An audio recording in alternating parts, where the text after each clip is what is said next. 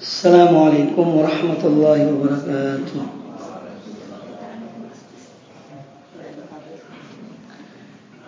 إن الحمد لله نحمده ونستعينه ونستغفره ونعوذ بالله من شرور أنفسنا ومن سيئات أعمالنا. من يهده الله فلا مضل له ومن يضلل فلا هادي له. وأشهد أن لا إله إلا الله وحده لا شريك له. وأشهد أن محمدا عبده ورسوله. أما بعد فإن أصدق الحديث كتاب الله وخير الهدي هدي محمد صلى الله عليه وآله وسلم وشر الأمور محدثاتها وكل محدثة بدعة وكل بدعة ضلالة وكل ضلالة في النار. muslimin dan kaum muslimat rahimakumullah marilah kita senantiasa mensyukuri nikmat Allah Subhanahu wa taala. Nikmat yang demikian besarnya yang telah diberikan kepada kita terutama nikmat iman dan Islam. Nikmat mengikuti sunnah Rasulullah sallallahu alaihi wasallam. Demikian pula nikmat-nikmat yang lainnya yang semuanya akan ditanya oleh Allah Subhanahu wa taala. Sebagaimana Allah Subhanahu wa taala berfirman thumma latus'alunna yawma idzin 'anil na'im. Kemudian kamu sekalian benar-benar akan ditanya pada hari itu tentang nikmat yakni yang telah dianugerahkan Allah kepada kita maka orang yang mensyukuri nikmat Allah Subhanahu wa taala dengan memuji Allah menyanjung Allah dengan lisannya dan mewujudkan kesyukuran itu dengan amal perbuatannya dan menancapkan dalam dirinya pengakuan bahwa semua nikmat Allah yang yang diperolehnya adalah benar-benar nikmat dari Allah Subhanahu wa taala maka telah sempurnanya sempurnalah kesyukuran seorang hamba kepada Allah taala. Yaitu dengan lisannya dan perbuatan dan dengan pengakuan di dalam hatinya. Maka marilah kita menjadi hamba-hamba Allah yang banyak mensyukuri nikmat Allah. Dan mereka itu sedikit sebagaimana difirmankan oleh Allah Subhanahu wa taala wa qalilun min ibadiyasy syakur dan hanya sedikit di antara hamba-hambaku yang bersyukur. Kaum muslimin dan kaum muslimat rahimani wa rahimakumullah pada ceramah singkat di pagi hari yang berbahagia ini saya ingin menyampaikan sebuah hadis Rasulullah sallallahu alaihi wasallam yang menunjukkan tentang kasih sayang beliau kepada umat beliau sekaligus merupakan peringatan bagi kita agar kita benar-benar khawatir dengan amal perbuatan kita. Dikeluarkan oleh Imam Al-Bukhari dan Imam Muslim di dalam sahih mereka sebuah hadis dari Abdullah bin Mas'ud radhiyallahu taala anhu beliau berkata kunna ma'ar rasul sallallahu alaihi wasallam fi qubbatin nahwan min arba'ina. Kami pernah bersama Rasulullah sallallahu alaihi wasallam di bawah sebuah kubah sebuah kubah jumlah kami kurang lebih 40 orang. Faqal maka beliau bersabda beliau bertanya atardawna an takunu rub'a ahli jannati apakah kamu sekalian ridha kalau kamu menja menjadi atau kalau kamu merupakan seperempat dari ahli surga qulna na'am. Kami mengatakan iya. Qal kemudian kata beliau Atardawna an takunu thulutha ahli jannati Apakah kalian ridha Sekiranya kalian merupakan sepertiga dari ahli surga? Qulna na'am. Kata para sahabat iya. Kami mengatakan iya. Qal kemudian beliau bersabda, "Wallazi nafsu Muhammadin biyadihi" Demi zat yang jiwa Muhammad berada di tangannya, inni la arju an takunu nisfa ahli jannati. Sesungguhnya aku benar-benar berharap agar kamu sekalian merupakan setengah dari penghuni surga. Wadhalika yang demikian itu kata beliau, annal jannata la yadkhuluha illa nafsun muslimah. Bahwasanya surga itu tidak akan dimasuki kecuali oleh jiwa yang benar-benar tunduk dan patuh yakni kepada Allah Subhanahu wa taala. Nafsun muslimah. Wa ma antum min ahli syirki illa kasyaratil bayda'i fi jildi thawril aswadi.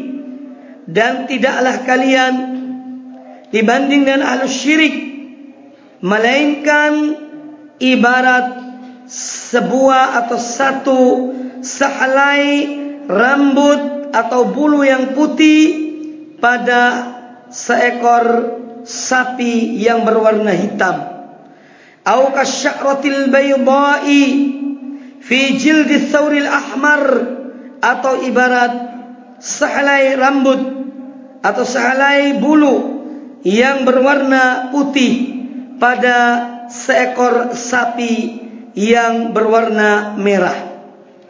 Hadis ini muttafaqun alaih dikeluarkan oleh Imam Bukhari dan Imam Muslim rahimahumullah di dalam sahih mereka. Hadis ini menjelaskan kepada kita sebuah berita gembira dari Rasulullah sallallahu alaihi wasallam yang mana beliau adalah orang yang sangat mencintai umatnya. Harisun alaikum bil mu'minin raufur rahim. Orang yang sangat berantusias untuk mengislamkan atau untuk menjadikan kalian beriman dan beliau seorang yang penyayang dan belas berbelas kasihan. Di dalam hadis ini Ar-Rasul alaihi salatu wassalam memberi bersama para sahabat radhiyallahu anhum dan ini menunjukkan bahwasanya beliau jarang sekali ditinggalkan oleh para sahabat beliau. Dan menunjukkan betapa semangatnya para sahabat di dalam menemani Rasulullah sallallahu alaihi wasallam karena beliau karena mereka meyakini beliau sebagai sumber ilmu, sebagai suri tauladan di dalam kehidupan mereka. Maka semua gerak-gerik beliau mereka melihatnya, mereka mempelajarinya, dan mereka menjadikan beliau alaihi salatu wassalam sebagai contoh teladan di dalam kehidupan mereka. Suatu ketika di dalam hadis ini disebutkan Rasul alaihi salatu wassalam bertanya kepada para sahabat beliau pertanyaan yang gaib, pertanyaan tentang hal-hal yang mereka tidak mengetahui. Tetapi untuk menunjukkan kepada mereka atau untuk beliau mengajarkan kepada mereka dan memberitahukan kepada mereka tentang hakikat umatnya yang masuk surga. Sehingga beliau menguji mereka dan pertanyaan yang pertama, apakah kalian ridho kalau seandainya kalian, yani umatku ini menjadi sebagai seperti seperempat dari ahli surga. Para sahabat yang mereka adalah orang-orang yang beriman kepada Rasulullah sallallahu alaihi wasallam dan mereka orang-orang selalu berharap kepada Allah Subhanahu wa taala. Mereka orang-orang yang beriman kepada yang gaib. Maka dengan polosnya mereka mengatakan bahwa aku bahwa kami ridho bahwa kami umat ini adalah seperempat dari penghuni surga. Kemudian Rasul alaihi wasallam bertanya, Dan ini menunjukkan bahawa beliau tidak puas dengan jumlah umatnya yang hanya seperempat dari ahli surga. Dan ini menunjukkan kasih sayangnya kepada umatnya. Beliau berharap kepada Allah subhanahu wa ta'ala umatnya lebih dari itu sebagai penghuni surga. Maka beliau mengatakan atau menanyakan pertanyaan yang kedua, apakah kamu sekalian ridho apabila kalian menjadi sepertiga dari penghuni surga? Para sahabat dan polosnya mereka mengatakan, iya kami ridho. Jadi jumlah ahli surga dari umatnya meningkat dari seperempat menjadi sepertiga. Tetapi Rasulullah SAW yang beliau kehendaki adalah lebih dari sepertiga ahli surga adalah umatnya, yaitu seperempat. Maka, yaitu seperdua. Maka beliau radhiyallahu alaihi salatu wassalam, "Walladhi nafsu Muhammadin biyadihi" Demi zat yang jiwa Muhammad berada di tangannya. Inilah arju sesungguhnya aku berharap dan harapan Rasulullah SAW adalah harapan yang dikabulkan oleh Allah Subhanahu Wa Taala.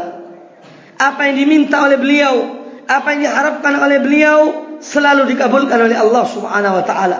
Maka harapan Rasulullah SAW di dalam hadis ini ketika beliau mengatakan Inilah arju antakunu um antakunu nisfa ahli jannati. Sesungguhnya aku berharap kamu sekalian merupakan setengah dari ahli surga. Ja'alan Allah minhum. Semoga Allah taala menjadikan kita termasuk yang disebutkan oleh Rasulullah di dalam hadis ini.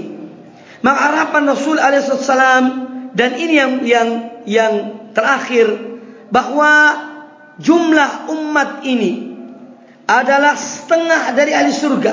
Yakni yang masuk surga ini menunjukkan bahwasanya kalau dipresentasikan dari surga itu 100% maka 50% dari penghuni surga adalah umat Muhammad sallallahu alaihi wasallam wa ja'alana Allahu minhum dan semoga Allah menjadikan kita termasuk di antara mereka.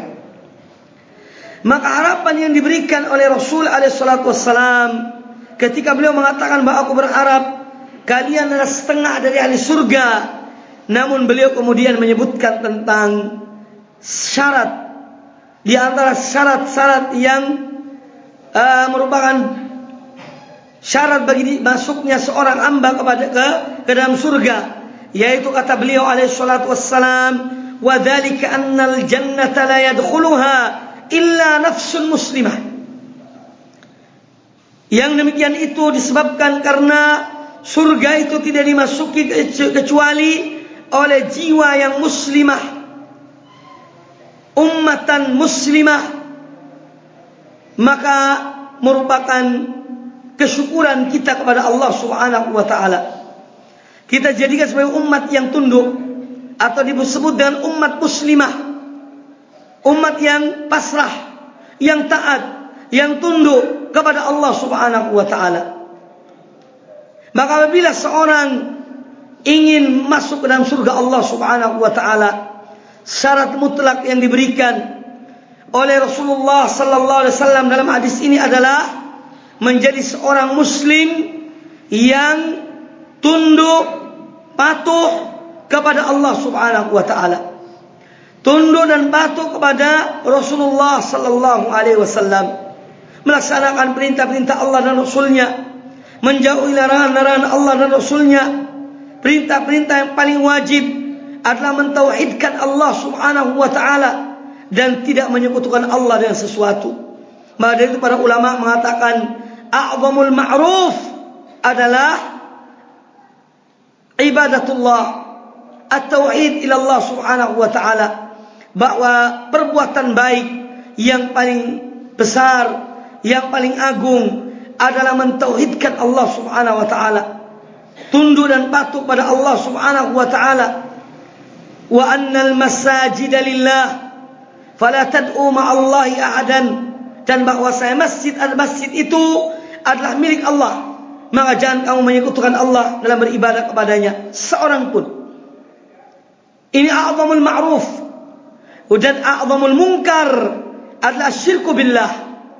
Kemungkaran yang paling besar adalah syirik kepada Allah Subhanahu wa taala. Bergantung kepada selain Allah, tunduk kepada selain Allah, taat kepada selain Allah.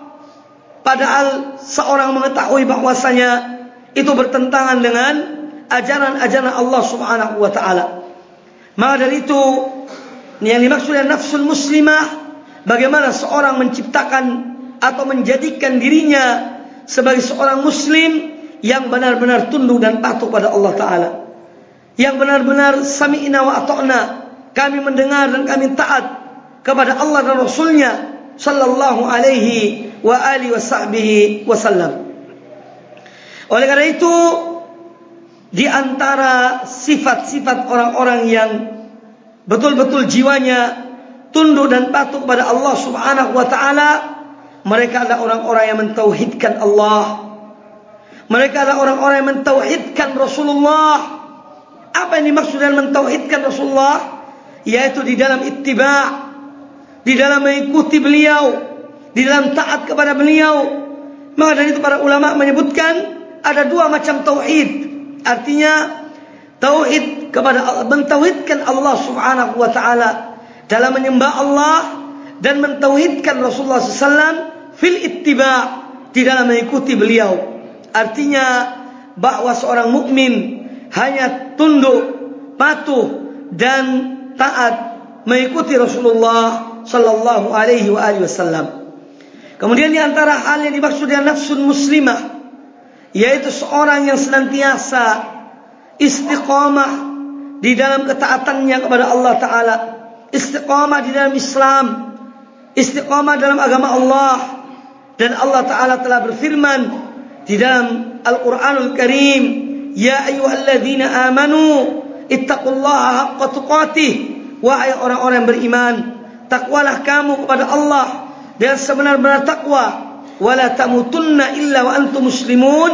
Dan janganlah kamu mati melainkan kamu benar-benar melainkan kamu berada dalam keadaan sebagai orang-orang mus muslim. Yaitu yang tunduk dan patuh kepada Allah Subhanahu wa taala. Menundukkan jiwa atau menjadikan jiwa ini tunduk kepada Allah dan patuh kepada Allah adalah sesuatu yang memerlukan pembiasaan. Tidak dengan serta merta seorang bisa tunduk dan patuh pada Allah Taala. Maka dari itu kita melihat Rasulullah SAW di dalam beliau mendidik dan mengajarkan generasi atau anak-anak muda atau anak kecil. Beliau memerintahkan kepada orang tua orang tua mereka untuk membiasakan anak mereka solat ketika usia tujuh ketika usia tujuh tahun.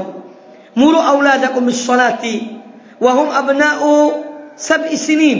Perintahkan anak-anak kalian untuk solat ketika mereka berusia tujuh tahun. Maka pembiasaan yaitu merupakan cara yang terbaik agar menjadikan seorang tunduk dan patuh kepada Allah Subhanahu wa taala. Kemudian juga dengan melawan hawa nafsu agar jiwa kita tunduk dan patuh kepada Allah taala. Selain pembiasaan membiasakan sifat-sifat yang baik, membiasakan suatu amal-amal kebaikan semenjak kecil, kemudian yang kedua adalah melawan hawa nafsu. Karena hawa nafsu menghalangi manusia dari tunduk dan patuh kepada Allah Subhanahu wa taala.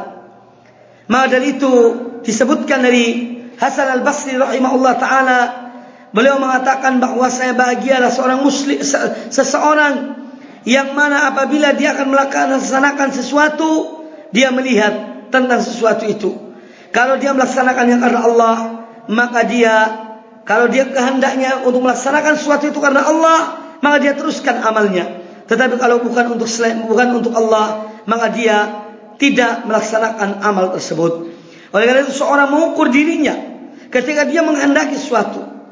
Kalau dia niat sesuatu untuk mengerjakannya, maka dia introspeksi dalam niatnya. Dia melihat niatnya itu. Apakah niatnya karena Allah dalam mengerjakan sesuatu itu ataukah bukan karena Allah? Apabila karena Allah dia mengerjakannya dan apabila bukan karena Allah dia menjauhinya. Orang-orang yang mengerjakan suatu amal dan karena hawa nafsunya dan tidak mengikuti tuntunan Allah dan Rasulnya tidak ikhlas kepada Allah Subhanahu wa taala disebutkan oleh Imam Ibnu Al-Qayyim rahimahullah taala kal musafiri mala'a ina'ahu birramli la yuthqiluhu wa la yanfa'uhu. Kata Imam Ibnu Qayyim rahimahullah taala orang yang melakukan satu amal satu ibadah yang dikerjakannya bukan karena keikhlasan kepada Allah dan tidak mengikuti Rasulullah ibarat seorang musafir yang dia mengisi bejananya dengan pasir. Hanya akan memberatkan dia dalam perjalanannya dan tidak akan memberikan manfaat kepadanya. Oleh karena itu ikhwani fillah rahimakumullah agar seorang menjadi muslim yang tunduk dan patuh kepada Allah taala hendaknya dia melawan hawa nafsunya. Salah satunya dengan beribadah kepada Allah dan ikhlas dan mengikuti Rasulullah sallallahu alaihi wa alihi wasallam. Kemudian Rasul alaihi wasallam memberikan gambaran kepada kita tentang jumlah orang musyrikin dibandingkan dengan jumlah orang-orang beriman dan nafsul muslimah atau dengan umat beliau yang masuk surga bahwa ibarat mereka atau perbandingan mereka bahwa orang muslim ini ibarat satu atau sehelai rambut yang berwarna putih pada seekor sapi jantan yang berwarna hitam.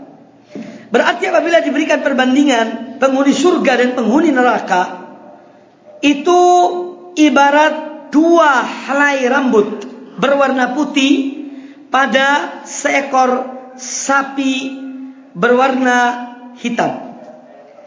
Karena yang setengah itu adalah umat Rasulullah SAW, yang setengah adalah umat yang yang lainnya. Maka dua helai rambut dari seekor sapi yang berwarna hitam, dua helai rambut berwarna putih pada seekor sapi yang berwarna hitam. Ini penghuni surga. Sedangkan yang lainnya yang berwarna hitam itu yang diibaratkan oleh ahli syirik semua itu merupakan penghuni neraka. Wal billah. Nah kalau seorang mengetahui tentang hal ini, perbandingan yang sangat jauh antara jumlah penghuni surga dan penghuni neraka, maka hendaknya seorang benar-benar menata kehidupannya. Memasang niat bertekad yang yang ikhlas karena Allah Taala untuk dia memperbaiki akidahnya, memperbaiki amal perbuatannya dan dia selalu berharap kepada Allah Subhanahu Wa Taala. Tidak boleh seorang putus asa dalam masalah ini. Karena mungkin seakan terdetik dalam diri seorang, apakah aku termasuk di antara orang-orang yang akan dimasukkan surga sementara jumlah ahli syirik atau jumlah orang masuk surga dan yang yang masuk neraka demikian jauh perbandingannya. Seorang mukmin harus tetap berharap kepada Allah Subhanahu wa taala. Berharap akan ampunannya, tetapi dia harus takut pada Allah. Hadis-hadis seperti ini akan menjadikan seorang merinding, takut pada Allah Subhanahu wa taala, takut akan dirinya. Kalau dia termasuk orang-orang yang terjerumus dalam jahannam wal iyadu billah. Perbandingannya sangat jauh.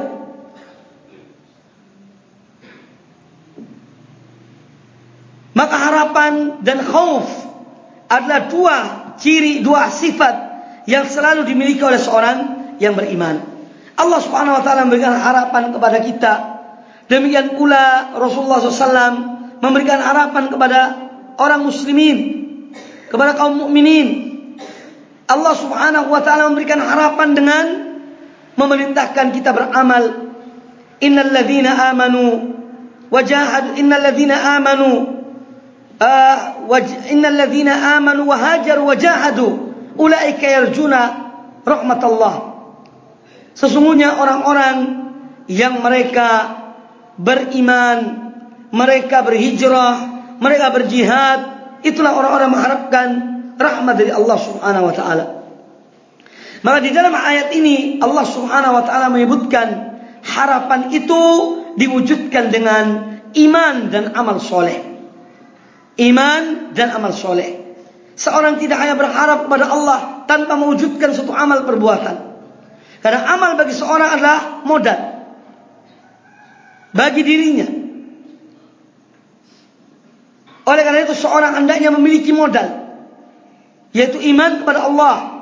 Karena iman kepada Allah adalah syarat mutlak seorang dimasukkan ke dalam surga Allah Subhanahu wa taala. La tadkhulul jannata hatta tu'minu. Kalian tidak akan masuk surga sehingga kalian beriman.